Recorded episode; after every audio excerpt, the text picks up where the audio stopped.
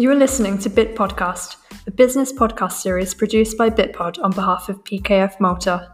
This series is brought to you by Bitpod's co founder, Dr. Marilyn Formosa. Hello, everyone. I hope you're well. Welcome to this latest episode of the Bitpod by PKF. My name is Alicia. I'm Junior Legal Associate here at PKF Malta, and I'll again be taking over host duties of your usual host, Marilyn. Uh, in today's episode, we're continuing with the theme of some of the previous episodes, in which we've been exploring in detail some of the ways in which COVID 19 is impacting our lives. And today, we'll be exploring a rather more contemporary issue, namely dealing with the cybersecurity challenges that have, in fact, become very much eminent as a result of the pandemic. We have a very special guest today who is all the way from the United States. He is a principal in the Cyber Risk Management Group of PKF O'Connor Davies in New York. He is a computer forensic specialist with extensive experience in securing and managing information risk across a wide range of sectors and industries. So, without further ado, I'd like to extend a very warm welcome to Mr. Thomas DeMayo. Welcome. Hi, good morning. Thank you for having me. Thank you so much for joining us today. The coronavirus has clearly wreaked a lot of havoc around the world. In regards to this cybersecurity question, how do you think that COVID 19 has raised opportunities for cyber criminals and how exactly are they taking advantage of the situation? Sure. So, you know, when you look at the, the cyber landscape, you know, the, the COVID 19 pandemic has really created you know what I would say the the perfect storm. And and what do I mean by that? So, you know, you look at the opportunities, you know, one, many companies had to start to embrace, you know, by uh, no fault of their own, uh, a full work from home strategy. You know, something that they had never conceived before in their business continuity plans. In doing so, they had to quickly adopt, you know, new technologies that didn't go through the typical vetting process. You know, they might have had somewhat of a remote uh, work from home strategy, but it, but it was never designed to meet the full scale of everyone at the same time. So you had this pro- proliferation of, of these these quick spun strategies that may not really be the most secure. Right. So now you start to increase exposure to the internet with ways that they're potentially uh, implementing these solutions. So that's the first thing. Secondly, you know, when you start to think about this remote work from home strategy, again, you run into this issue where the business didn't necessarily have all the equipment that was necessary to support everyone working from home. So, say, for example, not everybody had a laptop that they could just take home and work. You know, a lot of businesses, people just had desktops. So now you're into this issue where when they're designing their strategy for remote work, had to allow people's personal computers to actually connect into the network. So now you have this situation where you have these endpoints that aren't managed by the business. So you don't necessarily know the security of the devices, right? Because you're not controlling the antivirus, uh, you're not controlling the patching of the devices, but you're letting them into your network, right? Depending on how you set this up. And at the same time, you have these endpoints that you're not controlling now storing your data. Now, depending on the type of business that you're in and, and compliance obligations that you might have, that also starts to introduce risk, right? Because now you have data which could be sensitive that could have compliance obligations being stored on devices that you're not controlling, right? So you don't know if there's encryption, and again, you don't know if there's things like antivirus and things like that. Now, now that we have this kind of perfect storm of overexposure to the internet, devices that aren't really managed, and then you lay on top of it the fear and uncertainty of the situation that that's really resonating with with individuals. Now you have the the ability for the cyber criminals to really leverage the psychological aspect and that's where social engineering comes into play. You know so yes we've laid the foundation of we have these insecure uh, remote access mechanisms but now we need to take advantage of it. And the way they're going to take advantage of it is really that social engineering aspect that that method of using a social mechanism, being voice, email, text, uh, to really hook into the end user to get them to do something, right? Make that emotional connection so that they click on the link, so that they open up that attachment, which could then result in an, an infection. And this is where you start to see over the past couple months, we have increases in ransomware. You know, we have just increases in general in, in infections. And at the same time, you know, you start to see situations where you have an increase in banking fraud itself, right? Because, you know, in the past, especially when you start talking about wires and ACH transfers, you know that that has been on an uptick in the past couple of years anyway, right? Every year, year after year, uh, business email compromise and ACH wire frauds and things like that continue to almost double every single year. But within the past, I want to say three months, again, you've had this explosion because it's taking advantage of the fact that the end users are kind of disoriented in where these wire instructions are coming from because there is so much flux in the environment, right? So, say for example, you know, best practices if any vendor ever sends you an email saying, "Hey, you know, we have updated wire instructions. Here's our new banking information. Here's our banking, and here's our routing number." You know, a lot of times you would have this callback mechanism to kind of validate that's true when you had known good numbers.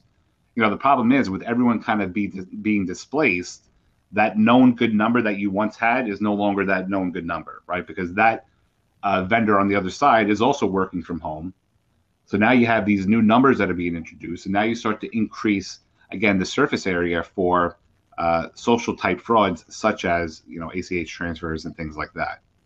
Like you're saying, the operational stability of businesses has totally gone into a flux because of this remote situation that we've kind of been forced, well, we've definitely been forced into. Taking this into account, how can companies help their employees to detect and report uh, any sort of cybercrime like uh, phishing attempts, for example. Yeah. So, you know, just like you said, right, it, it introduced this operational instability. And again, you know, my, my philosophy is, is yes, you know, the businesses had to make decisions to stay operational, you know, and, and that's understood, right? You know, security is great, but at the same time, you, you have to keep the doors open, right? So you had to strike a balance between, you know, do we want to keep the lights on or, or are we going to shut down, right? But being that a lot of times you couldn't necessarily introduce the best cyber controls, or maybe you didn't have the the cyber security's best solution for remote access, you can compensate, right? And that's where fundamentally, regardless of your solution, communication to the employees throughout this whole process is key, right? And that's making sure that management has set very clear expectations for the end users that they understand you know, that yes, you know, here's how we want you to save data. We understand you might be saving it to your device, but only save it to that device and maybe only save it into a specific folder so that once all this is done, it's very easy for you to, as, as the employee, to go ahead and delete, you know, just that specific data. You know, making sure that the employees understand that yes, you do have to have antivirus and you do have to patch your machines in the interim, right? And then if they don't have those mechanisms, maybe the company provides, you know, uh, antivirus for a period or, or, or, something to that effect, or they extend the IT support to the end user's devices just to kind of do health checks uh, to make sure again that they're safe. And then on top of that, you know, once the employees understand what the expectations are and that they need to again operate in secure manners and even the printing aspect of it, right? So now you have employees that are printing data at home. You know, do they have shredders? You know, are they cognizant of the fact that they shouldn't just be taking the company data and just throwing it in the trash? But this is also now, you know, introducing that type of training from an operational aspect. But then you have the, you know, how do we combat the social engineering, right?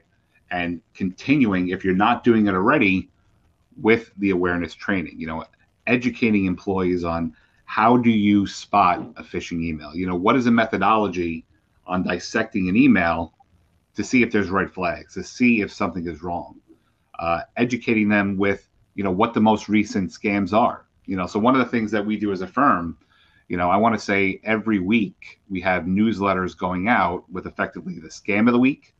And then during the COVID crisis, not only do we just have the regular scam of the week, but we also have the COVID 19 scam of the week going out, right? So we're keeping them aware of what the cyber criminals are doing so that you know they know in advance. So yes if that email does manage to make its way through the spam filter and those types of things they know what's happening right? It, it's that continual education and, and, awareness. Now, once you kind of educate them on how to identify malicious emails and you know spot phishing attempts, you want to have a methodology. And again, if you haven't been doing this, to start to think about it now of phishing your end users, right? Phishing training.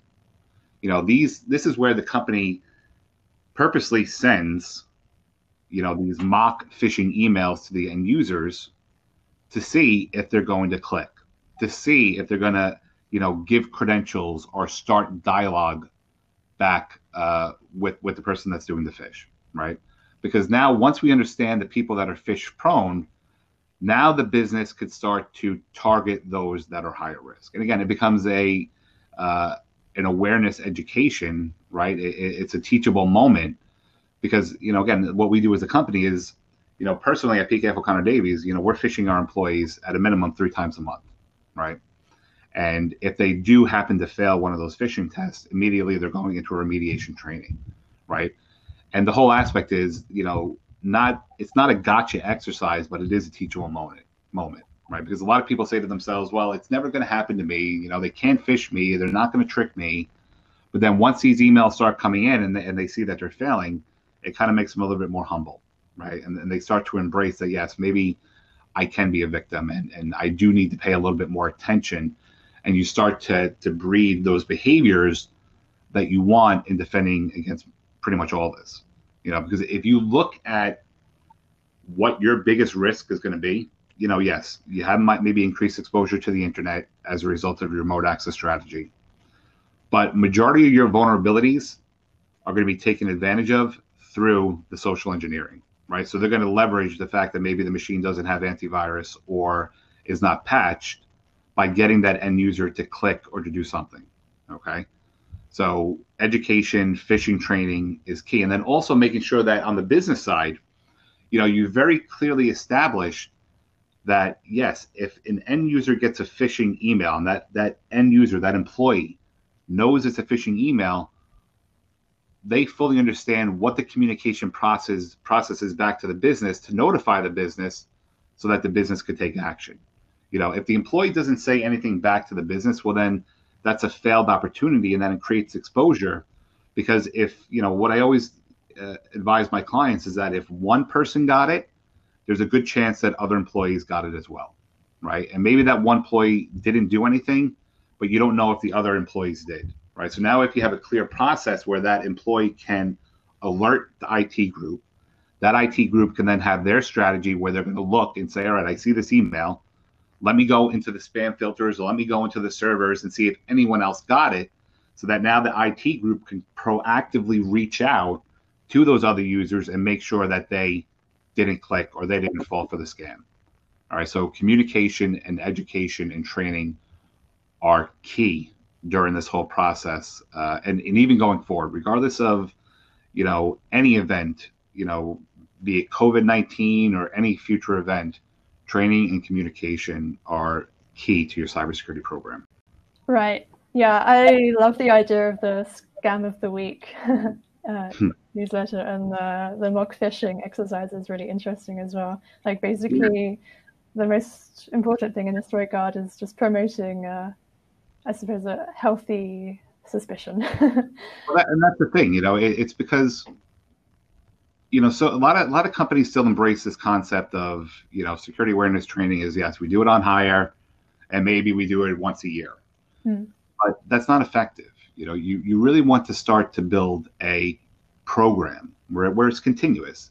You know, yes, you do it on hire. Maybe it's it's a little bit longer. Maybe it's that forty five minute hour training, but then throughout the year, you're seeding, you know, short little reminders. Whether it's the newsletter like we have, the mm. scam of the week, uh, the phishing testing, uh, and maybe just short trainings throughout the year so that you're you're continually embedding it into the culture. And you know, one of the things that we're even toying with is, you know, if if an employee really uh, continues to identify phishing emails and then they're really, you know, they really are phishing emails, you know, at the end of the month, the the person that reported the most, you know, maybe we give them a gift card, mm-hmm.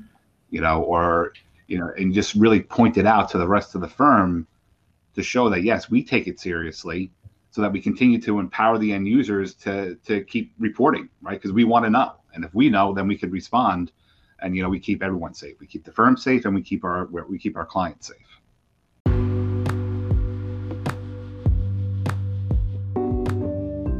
And now for a quick intermission.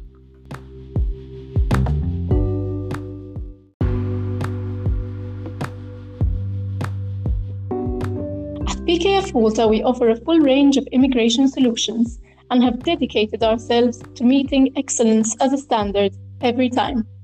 This year, our VIP client handling division celebrates seven years of success, gratitude, friendship, and trust. Our current offering covers second passport and permanent residence options for the following countries Malta, Bulgaria, Turkey, the Caribbean islands of St. Kitts, Dominica, and Grenada, as well as E2 business visa applications for the US and the vetted EB5 investment option through our trusted partners. Be a part of our success story. Get in touch with PKF Malta today. Communication, education, training are key. You know, COVID 19 or not, these are important to be going on all year round. Now, cybersecurity challenges by their very nature are a global phenomenon like I was reading earlier, for example, about a case in the UK where fraudsters were taking advantage of health authorities' use of contact tracing. Um, so basically, fooling people into believing that they've been in contact with someone who's been tested positive and then collecting their personal details to commit various forms of fraud and so on. And I think there are probably countless other similar examples at the moment. Um, what has been the experience of cybercrime in the United States, and how are US companies tackling this? Yeah, so the, the experience uh, I think is the same across the world, mm. you know, and you know one of the things in, in a recent article that I kind of put out there was, you know, when you think about past social engineering and cybercrime tactics, you know, the cyber criminals are always looking for that situation that they can leverage, right? You know, maybe it's a local uh, uh, economic situation or a political situation, or you know, maybe you do have uh, uh a localized scandal or something, something that kind of breeds interest for the population of the users within that area, right? That becomes the basis of how they're going to target their their phishing emails and their their social scams because they know it's going to resonate with those end users, right? It's going to it's going to hook into them and it's going to entice them to click or to respond and do those types of things. You know, something that we've never seen before again with, with this whole COVID-19 is that that localized experience and, and that localized limitation of that issue that affects only a certain set of, of people around the globe, that's gone. You know, this COVID-19, this this pandemic has really you know taken away the boundaries and spread across the globe right so everyone every every person right regardless of geographic barriers has the same fear and uncertainty at this point which exponentially exploded the opportunity for the cyber criminals to hook into that that fear at scale you know so like when you're talking about that email with the contact tracing you know we've seen multiple iterations of that you know, and, and in multiple different languages, because again, it doesn't matter who you are or, or what your nationality is. Yes, if you tell me, or if I get an email saying that I've been in contact with somebody that had the infection, it's going to concern me, right? It's going to hook into me, and I'm going to, you know, respond in some capacity. So, you know, what we're seeing on the U.S. is no different than what we're seeing across the world. And yes, you know, you know, I've been dealing on pretty much a day-to-day basis throughout this process of just having conversations with our clients on what exactly their remote access strategy is you know fully accepting that yes you know some of the solutions may not have been uh, the first solution i would have advised them to go with if they had more time to deploy but this is what they had to do right? That was getting them up and running but then stepping back with them and saying all right yes i know it's not ideal but let's think about how do we manage the risk in a short period a little bit more effectively so that you again you, you manage the risk. So yes you're operational but you're managing it at the same time. And you know we're seeing things like ransomware. You know, uh, we just had an investment advisor, uh, one of our clients, where same situation. You know, a lot of their traders and things like that, they were they were in the office. You know, they had their desktops, they had their multi-monitor situations, and that's just that's where they worked. And now with the remote access solution, you know, not everyone had a laptop. And when they went to go and buy the laptops to try to stock out, and, and it wasn't even just laptops, webcams and things like that for remote conferencing. You know, what what the company started to identify was that well, there is no stock, right? Because the whole supply chain has been disrupted. So when they're speaking to to the big companies that supply, you know, laptops, the Dells, Lenovo's, and HPs, you know, they were being told there's a three to four month wait before they're going to get anything. Then resulted in, in them having to say, all right, employee, you know, you're going to have to use your home computer. And, you know, they let them into the network using the home machines. And then sure enough, uh, that home machine that somebody connected uh, had something on it and ransomware spread from that home machine into the network. You know, so these are the types of situations that we're, we're continuing to see and we're continuing to see the fallout from.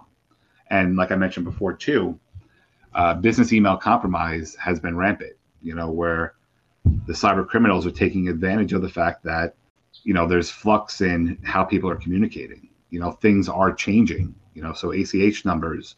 You know, we're we're seeing it from from two sides where businesses are getting emails saying that the employees banking information changed. So if an employee has direct deposit for say, for example, for their payroll, and we're seeing the scans pretty consistently as we did in the past with you know vendors saying hey we have updated ach information and money's going out the door. So what we're seeing is very much the same thing. And how we're tackling it is just like we said. You know i've been advising my clients consistently you know uh, train train and then when you're done training train again because some have kind of said to themselves during this period you know maybe i should back off I understand people are in flux. You know, this is operationally unstable. It's a, it's a lot of stress. You know, we're going to hold back on the training at this point because we don't want to overburden the employees. You know, and my my response has been back to them and say, no, you know, think of a little bit differently. You know, if I was leading your company or if I was leading your cybersecurity program, this is the time that I would double down on the training. You know, it's one of those things that doesn't cost a lot. You know, depending on how you approach it but it's incredibly effective. You so you got to get in front of it and you got to stay out there. So, with all of this considered and with all of your expertise on the matter, um, what is your opinion on the way forward? what would your advice be to those worried about this amplified cybersecurity? Um, I know we've touched upon training. Um, yep. Are there any other aspects which you think are important to stress? There are, there are. So, you know, while we're in the midst of it, again, certain decisions had to be made, right? And I get that.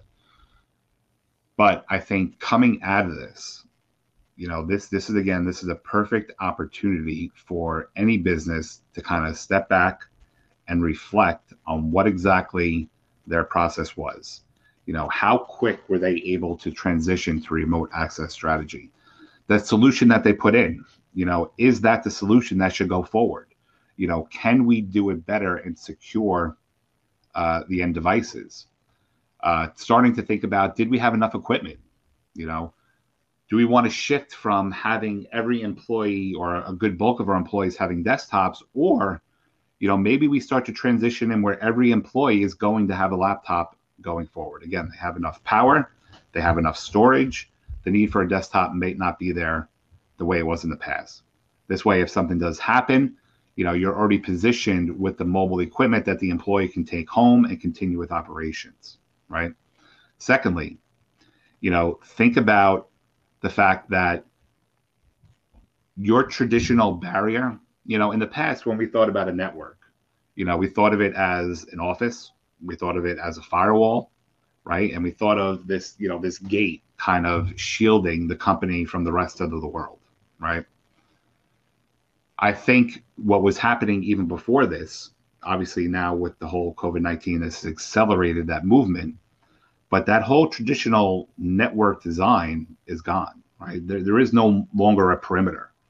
You know, I think going forward, this whole remote strategy and this this this adoption of work from home is going to exist. you know, yes, there's going to be offices, and you're going to have that model without without question. But there's going to be a lot more acceptance of people working from different locations. You know, again, that that physical confines of having to be within a location uh, to get to the office might not be as relevant, or coming into the office as frequently might not be as relevant. Which means that you have to start to embrace a new solution on how you're going to manage those endpoints and how you're going to maintain visibility. You know, because yes, training is very important, but when you think about a long-term solution, you know, you have to be able to manage the devices that the employees are using, right? If you want to secure your data and secure your environment and your customers and your clients and the business that you're running, you have to be able to control the endpoints. And this is where that new philosophy, and really it's more of a marketing term than anything, but this whole zero trust concept comes into play. Now, zero trust is this new philosophy that, hey, look, we don't care where you connect from, right? It's this connect from anywhere model, but we're going to have solutions in place that are going to verify the device so that we know it's our device, right? We know it's owned by the business. We're going to verify the user so that we know that, yes, you are an authorized individual, you are an employee, you are a contractor, and we're going to limit access to what you need so that regardless of where you are, we have the best in breed controls to make sure that only authorized individuals and devices are accessing the data. Right. So that that I think is going to be critical when you look forward. Yes, continue to train, but make sure that your solution is secure. That whatever your remote access strategy is, take the time now to redesign it. You know, ho- hopefully, you know, we don't have another wave of this, but look, I mean, things are going to happen in the future and then make sure that you have visibility on those endpoints. And you know, if for anyone that wants to research what that is, again, the, the, the term is zero trust. You provided us with some amazing tips and insight on how this should go. So thank you so much for that. And that does bring us to an end to this session. It's been amazing to hear your ideas on this, Thomas. Uh, thank you so much for taking the time to talk to us today. No, my pleasure. And again, I, I appreciate the opportunity. And thank you, everyone, for listening.